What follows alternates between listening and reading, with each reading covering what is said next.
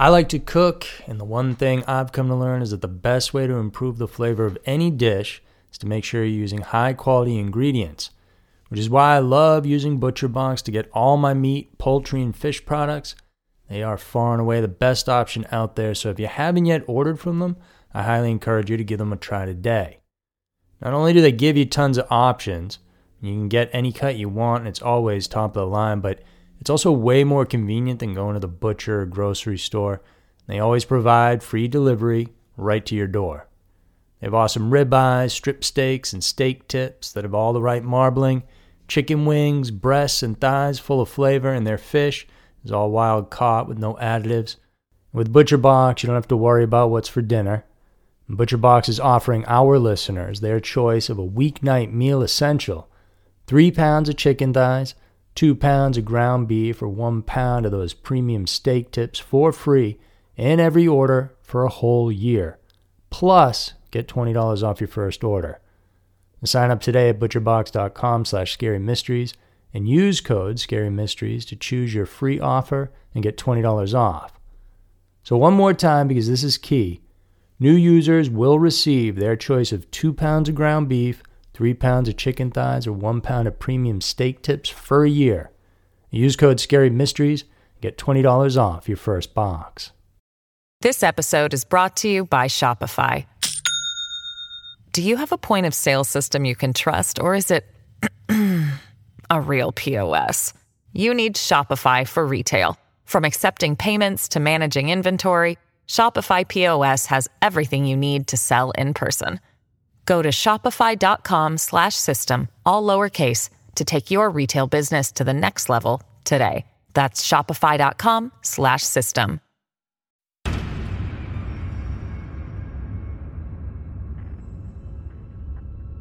Welcome to Scary Mysteries, brought to you by New Dawn Films. Every Monday, we'll tell you about topics that range from serial killers and UFOs to unexplained mysteries, ghosts, and everything in between. If it's scary and it's mysterious, then we've got you covered. And check us out on YouTube as well if you want to watch each episode. Thanks for tuning in.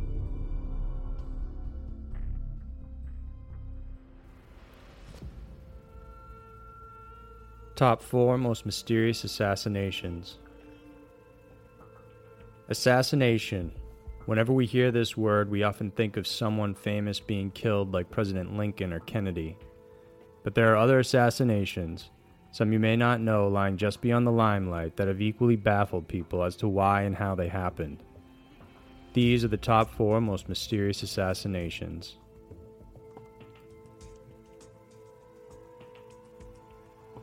Number 4. Max Spiers.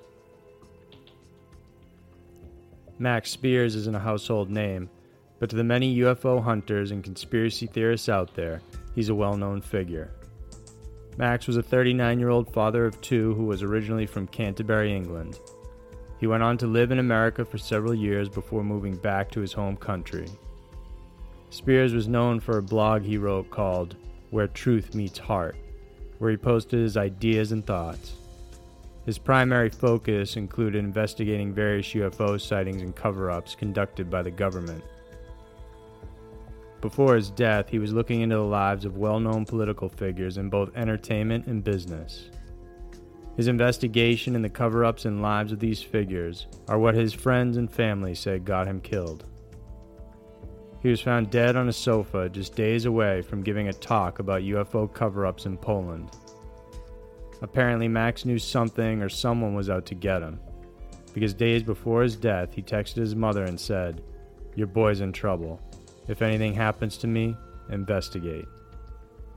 According to his fiancee, Max was looking into a group of black magicians and was working to expose them, and that during this time he received numerous threats on his life.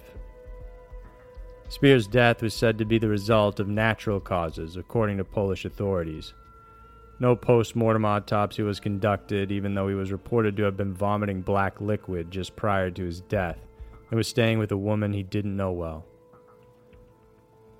Max was healthy and fit, so his mother believes he was poisoned to death. Despite requesting more information, the Polish authorities denied her request, stating that she does not have written permission from her son. Was Max Spiers really killed for what he knew? Was he on the verge of uncovering something big? Nobody knows for sure, but the case is fairly new, so hopefully in the near future, Max's family and friends will find some answers. Number 3. Georgi Markov.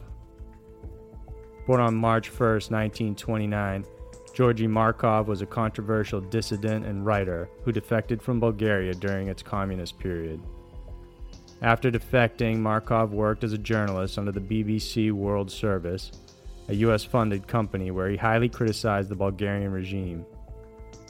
While living in London, he was able to release various plays successfully while also working on his weekly show, where he analyzed life under communist Bulgaria. In these shows, he was particularly critical of party leader Todor Zhivkov. Suffice it to say, this did not gain him any friends. On September 7, 1978, Markov was walking across Waterloo Bridge, which spans the River Thames.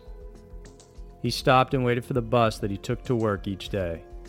While waiting, he felt a sharp sting on one of his legs, as if a bug had bit him. When he turned around, he saw a man pick up an umbrella and hurriedly head to the side of the street where he got into a cab. Markov headed to work and examined his leg and told at least one of his colleagues of what had happened.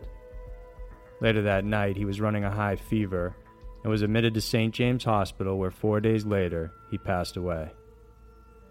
Markov was able to tell doctors of his suspicion that he had been poisoned, and so a thorough autopsy was conducted after his death. Right around the small mark of his leg, they found a pinhead sized spherical metal pellet. It was made from 90% platinum and 10% iridium. There were two holes drilled into it, creating an empty cavity. This cavity was then filled with the toxic chemical ricin. A special coating was used to keep the powder like substance inside. This coating was created to melt at a certain temperature, 98.6 degrees Fahrenheit the same temperature as the human body. The moment the pellet was shot through Markov's leg, the coating began to melt and allowed the toxin to run into his bloodstream. At the time, no antidote to ricin had been invented, so even if doctors had figured it out in the hospital, it would have been too late. A similar attempt was done on another Bulgarian defector, Vladimir Kostov, just 10 days before. In his case, the coating in the pellet malfunctioned so only a portion of the toxin got into his system and he was able to survive. Who killed Markov? And was he really stabbed with an umbrella gun?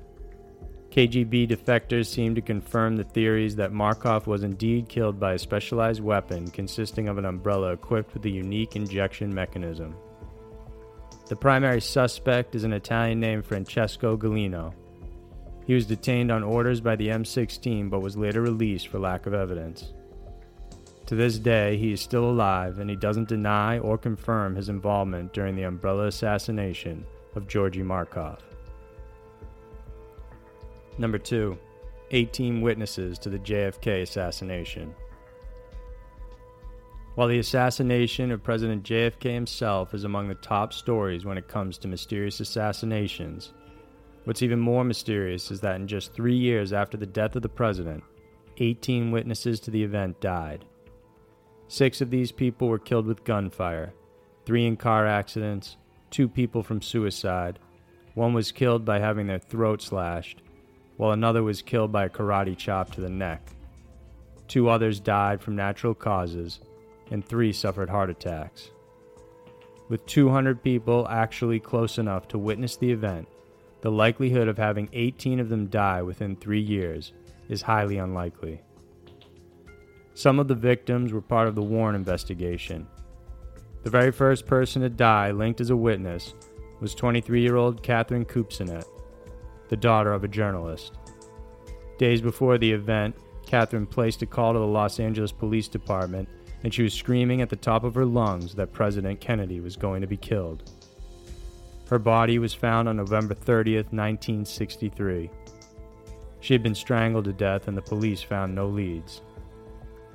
Another mysterious death was that of Mary Meyer. On October 12, 1964, she was shot dead while walking outside Washington, D.C. A witness who saw the murderer gave a description to the police. Shortly after, a man was arrested but wasn't charged for lack of evidence.